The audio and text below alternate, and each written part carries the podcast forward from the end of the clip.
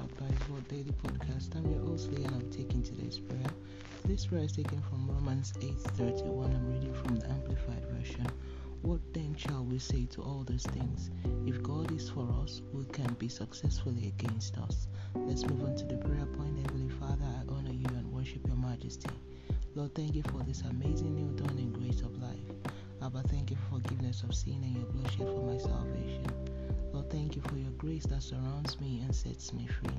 Lord, thank you for always being there for me and for disgracing all opposition. Father, thank you for putting an end to all battles known or unknown in Jesus' name. Father, thank you for terminating evil report concerning my household and I. Lord, thank you for open heaven over all that concerns me. You deserve the glory. Lord, thank you for bringing to manifestation all long awaited promises thank you for the life of the verses, for these daily prayers all impacted by it in our household, for fighting all known or unknown battle for us, and for making us victors and not victims in Jesus' name.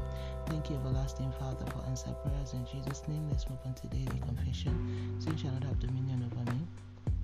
I am operating the power of the Word of God and the righteousness of God in Christ Jesus by faith. As Jesus is, so am I in this world. The Lord is with me. No power or authority or gathering can stand against me. He has given me beautiful ashes and the oil of gladness to replace any form of sorrow. I am a victor and I can never be a victim of any evil circumstance in Jesus' mighty name.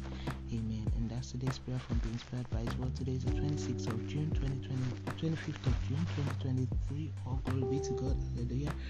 Remember, Jesus loves you so much. Always walk by faith and not by sight.